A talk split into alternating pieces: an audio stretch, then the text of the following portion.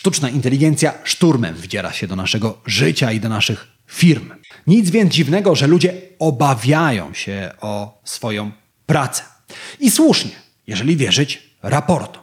Ale okazuje się, że nie wszystkim sztuczna inteligencja zagraża. Są osoby, które mogą spać spokojnie, a z tego starcia ze sztuczną inteligencją wyjdą jeszcze silniejsze. Pod warunkiem, że opanują pewne kluczowe umiejętności. I właśnie o tych umiejętnościach i o tym, jak zachować pracę, gdy inni ją tracą, porozmawiamy w dzisiejszym odcinku podcastu Marketing z głową. Zaczynajmy. To jest podcast Marketing z głową. Źródło wiedzy dla przedsiębiorców, handlowców i marketerów, czyli dla osób, które chcą sprzedawać lepiej i chcą sprzedawać więcej. Zaprasza Łukasz Chodorowicz. Cześć, witaj w podcaście Marketing z głową. W podcaście, w którym zajmujemy się klientologią, czyli zmieniamy przypadkowych konsumentów w płacących klientów.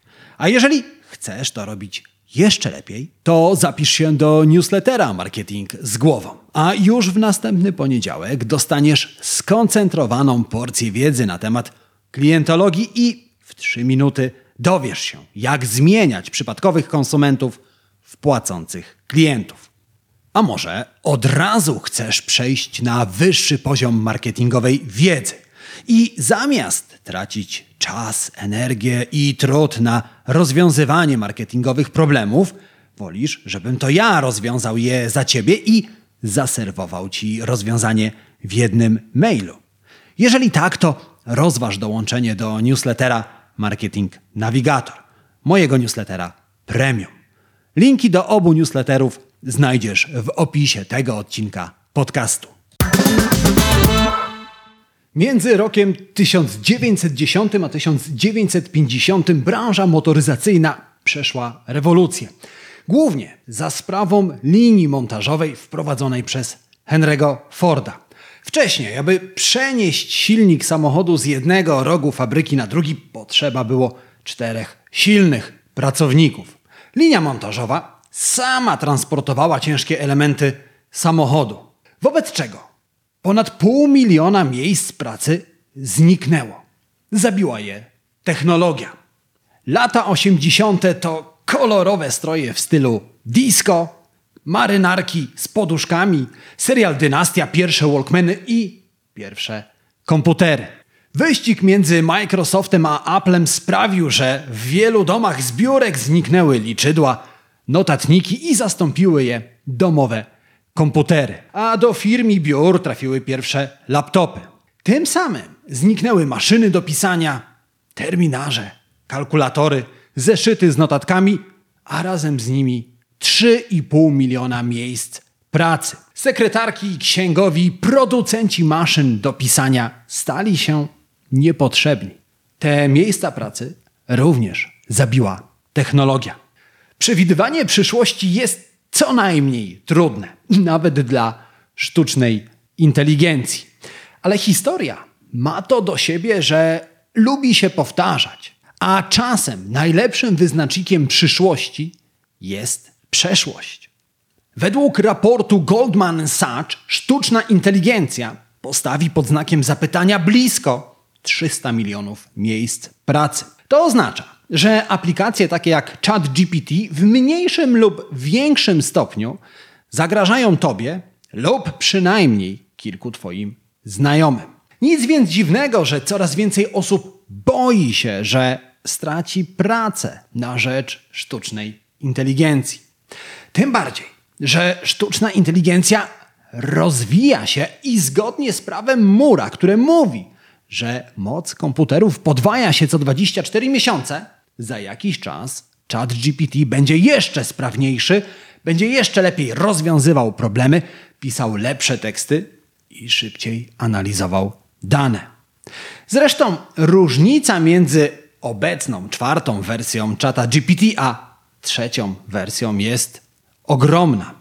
Nowa wersja czata GPT nie tylko lepiej rozwiązuje problemy, konkretniej i zwięźlej odpowiada na pytania, ale robi to również szybciej. Zatem Pewne jest, że rozwoju sztucznej inteligencji nie da się zatrzymać. ChatGPT będzie mądrzejszy, będzie szybszy, będzie skuteczniejszy.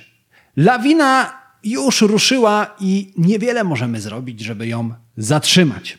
Ale czy to oznacza, że rzeczywiście powinniśmy drżeć o nasze miejsca pracy, o nasze zlecenia, a 300 milionów miejsc pracy to zaledwie przekąska dla czata GPT? Niekoniecznie, ponieważ sprawa jest dużo bardziej skomplikowana niż mogłoby się wydawać. Zacznijmy jednak od tego, że pominąłem pewne ważne kwestie dotyczące rozwoju technologicznego z lat 40. i 80. ubiegłego wieku. W roku 1942, czyli w samym środku motoryzacyjnej rewolucji, Joseph Schumpeter ukuł termin twórcza destrukcja. W ten sposób Schumpeter określił zjawisko, które towarzyszyło technologicznej rewolucji. Nowa technologia z jednej strony niszczyła miejsca pracy, stąd słowo destrukcja, ale z drugiej strony tworzyła nowe miejsca pracy, stąd słowo twórcza.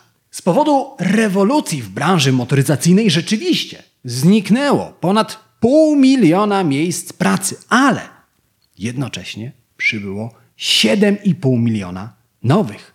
Komputery rzeczywiście zniszczyły 3,5 miliona miejsc pracy, ale w ich miejsce pojawiło się 16 milionów kolejnych miejsc.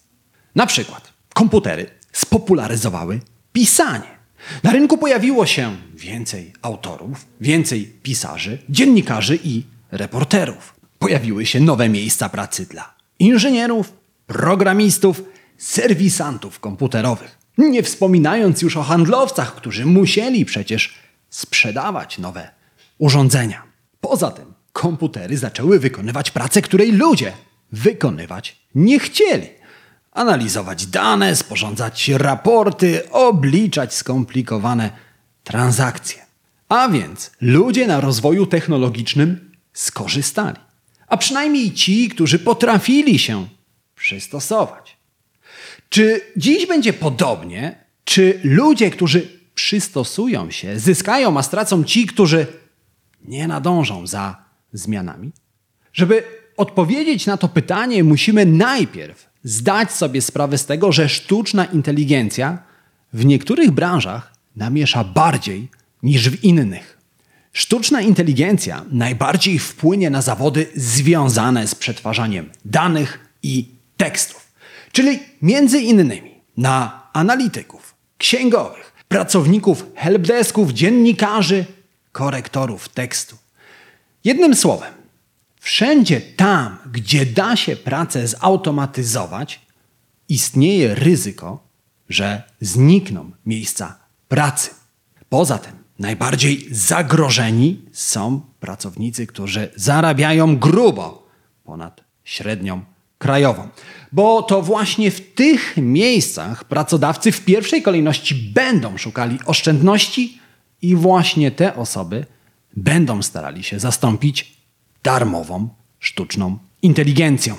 Natomiast spokojniejsi mogą być ludzie pracujący w rolnictwie, pracownicy produkcyjni, pracownicy fizyczni, naukowcy oraz wszystkie te osoby, których praca wymaga kreatywnego i krytycznego myślenia. W tych obszarach sztuczna inteligencja będzie mieć póki co najmniej do powiedzenia.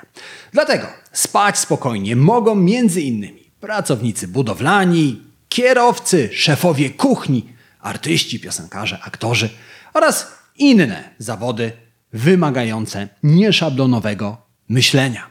Najciekawsze jednak jest to, że sztuczna inteligencja każdą branżę dotknie dwojako. Z jednej strony, jedną ręką sztuczna inteligencja zabierze pracę osobom, które nie przystosują się, ale jednocześnie drugą ręką sztuczna inteligencja pomoże i ułatwi pracę osobom, które nauczą się z niej korzystać. I dokładnie to czeka nas w kontekście rozwoju sztucznej inteligencji. Na przykład, szacuje się, że w branży prawniczej Na skutek rozwoju sztucznej inteligencji pracę może stracić 40% osób. Z kolei 60% osób będzie pracowało wygodniej i łatwiej, ponieważ nauczą się korzystać ze sztucznej inteligencji i nauczą się ułatwiać sobie dzięki niej pracę. Mówiąc inaczej, nie musisz obawiać się sztucznej inteligencji, jeżeli przystosujesz się i nauczysz się z niej korzystać. Wtedy sztuczna inteligencja zamiast zagrożeniem będzie dla ciebie szansą i ułatwi ci pracę. Dlatego pierwsze, co każdy powinien zrobić, żeby zabezpieczyć swoją pracę, swoje zlecenia, to nauczyć się ze sztucznej inteligencji korzystać. Poza tym pogódź się z tym, że sztuczna inteligencja zostanie z nami najprawdopodobniej już na zawsze. Najlepiej od razu zacznij traktować ją jak narzędzie, jak młotek, deskę do krojenia, nożyczki. To niezbędne narzędzia, po które sięgasz intuicyjnie. I tak samo będzie ze sztuczną inteligencją. Ale uważaj, nawet jeżeli nauczysz się dogadywać ze sztuczną inteligencją, to nadal będziesz zagrożony. Umówmy się, prędzej czy później wszyscy nauczą się współpracować i obsługiwać sztuczną inteligencję. Naturalnie wygrają ci, którzy zrobią to szybciej. Ale za jakiś czas każdy sztuczną inteligencję obsługiwać będzie potrafił. A to oznacza, że w przyszłości umiejętność obsługi sztucznej inteligencji nie będzie już Twoim wyróżnikiem i nie będzie stanowiło Twojej przewagi na rynku. A wtedy o pracę i o zlecenia nie będziesz już konkurował ze sztuczną inteligencją, ale z ludźmi, którzy sztuczną inteligencję obsługują. I jak sobie wtedy poradzisz? Po pierwsze, bądź kreatywny. Wspominałem wcześniej, że najmniej zagrożone są zawody, które wymagają kreatywnego, nieszablonowego i krytycznego myślenia. Dlatego, żeby poczuć się jeszcze bezpieczniej, naucz się kreatywności. Tak, dobrze słyszałeś.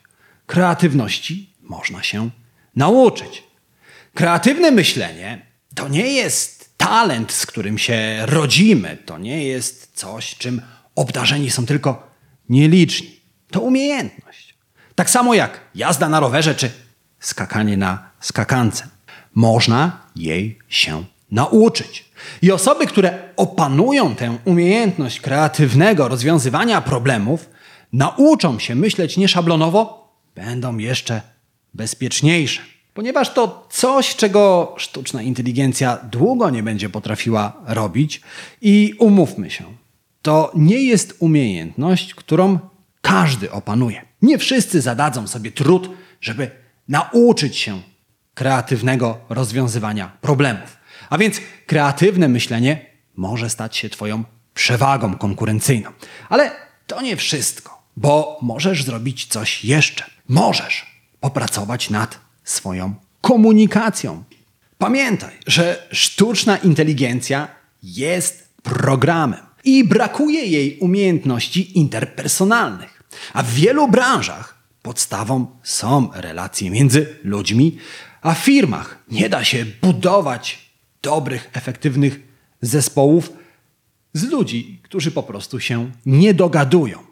Dlatego handlowiec, który dzięki empatii doskonale rozumie potrzeby swoich klientów, zawsze wygra ze sztuczną inteligencją. Koleżanka i koledzy z zespołu, którzy dogadują się między sobą i uzupełniają się nawzajem, mogą spać spokojnie, ponieważ ich trudno będzie zastąpić. Sztucznej inteligencji brakuje inteligencji emocjonalnej. Ona nie rozumie emocji, intencji i relacji między ludźmi. Dlatego dziś bardziej niż kiedykolwiek liczą się kompetencje miękkie i zrozumienie przynajmniej podstaw psychologii konsumentów. Znajomość psychologii konsumenta, czyli klientologia, o której rozmawiamy w tym podcaście, jest umiejętnością, która handlowcom, przedsiębiorcom, marketerom pozwoli spać spokojnie. Znajomość psychologii konsumenta prowadzi nas płynnie do jeszcze jednej ważnej rzeczy. Sztuczna inteligencja jest na wskroś logiczna i racjonalna. I wiele osób uważa, że to jej zaleta. Natomiast nie zgadzam się z tym. To, że sztuczna inteligencja myśli logicznie i racjonalnie, to jej słabość. Jest wiele problemów, które można rozwiązać logiką. Natomiast to nie znaczy, że to rozwiązanie będzie właściwe, że to rozwiązanie będzie dobre. To wcale nie oznacza, że nie ma lepszych, irracjonalnych i pozornie bezsensownych rozwiązań. Na przykład, gdy zapytałem czata GPT, jak powinienem zachować się, gdy na ramieniu usiądzie mi pszczoła, sztuczna inteligencja zasugerowała: Zachowaj spokój. W momencie, gdy poczujesz, że pszczoła usiadła na tobie, staraj się nie panikować. Nie rób gwałtownych ruchów, które mogłyby ją zirytować. Pozostań nieruchomy, najlepiej jest nie poruszać się zbyt gwałtownie, gdy pszczoła jest na tobie. To może ją zdenerwować i zwiększyć prawdopodobieństwo ukucia. Umówmy się, to jest logiczne i zdroworozsądkowe podejście. Ale czy ono jest najlepsze? Lepiej z takiego nieoczekiwanego spotkania z pszczołą wyjdziesz, jeżeli natychmiast ją odgonisz. Ale to nie jest rozwiązanie, które podsunie ci sztuczna inteligencja, ponieważ ono jest sprzeczne z logiką, ale jest rozwiązaniem lepszym.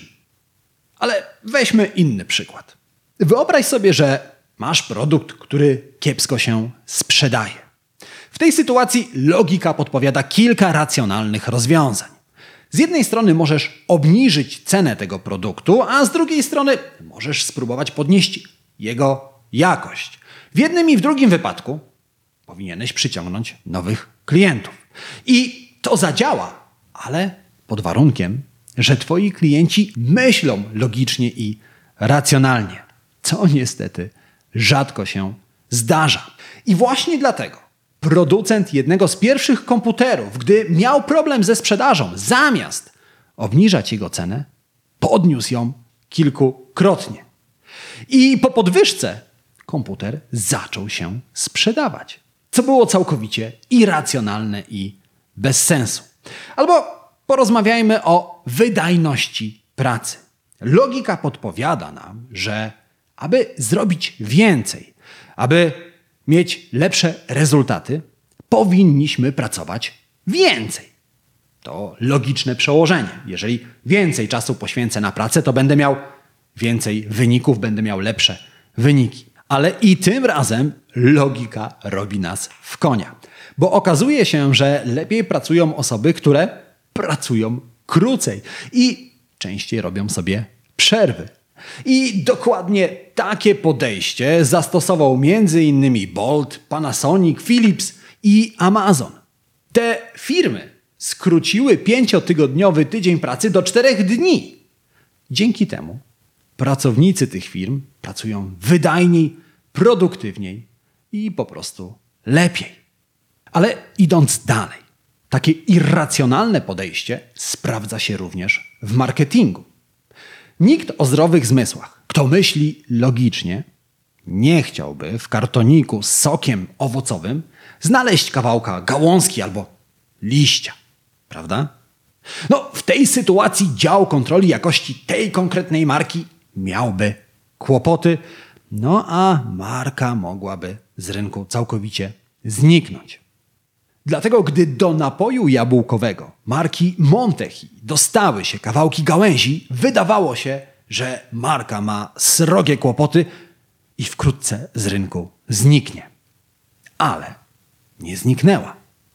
Dlaczego? Ponieważ wydarzyło się coś absolutnie sprzecznego z logiką.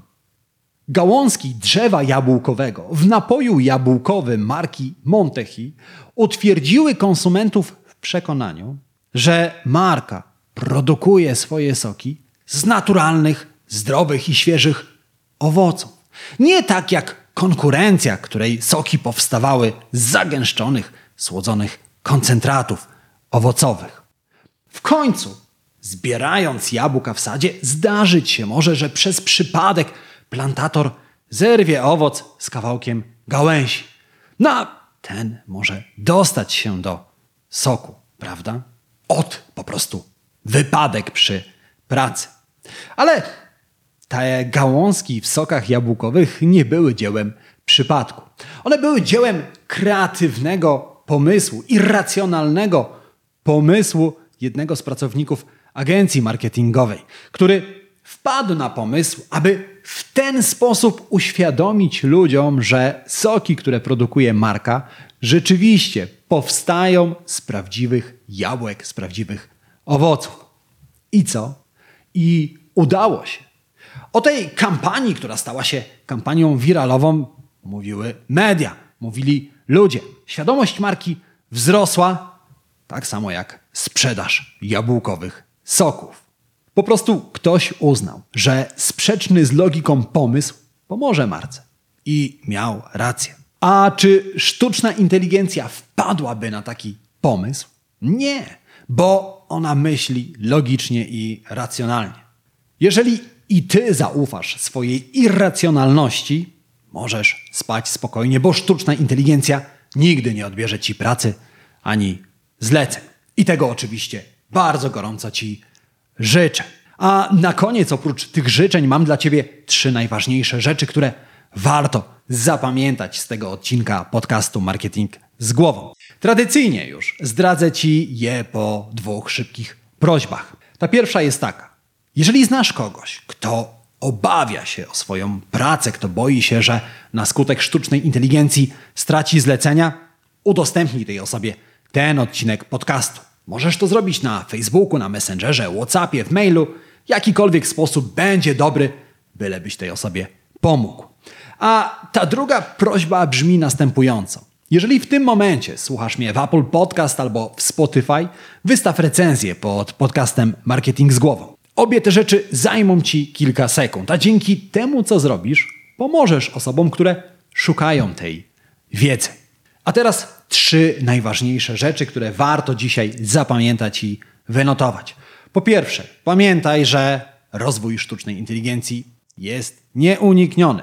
Nie da się już tego zatrzymać. Po drugie, pamiętaj, że największe szanse na to, żeby zachować pracę, a nawet ją sobie ułatwić, mają osoby, które szybko nauczą się ze sztucznej inteligencji korzystać. I po trzecie, pamiętaj, że jeszcze większą przewagę na rynku będą miały osoby, które nauczą się kreatywności, będą umiały krytycznie myśleć i zaufają swojej irracjonalności. Życzę Ci, żebyś i Ty stał się jedną z tych osób. A oprócz tego życzę Ci udanego dnia, udanego tygodnia i przypominam, że my słyszymy się w kolejnym odcinku podcastu Marketing z głową. Marketingowego podcastu numer jeden w Polsce. Do usłyszenia, do zobaczenia. Cześć.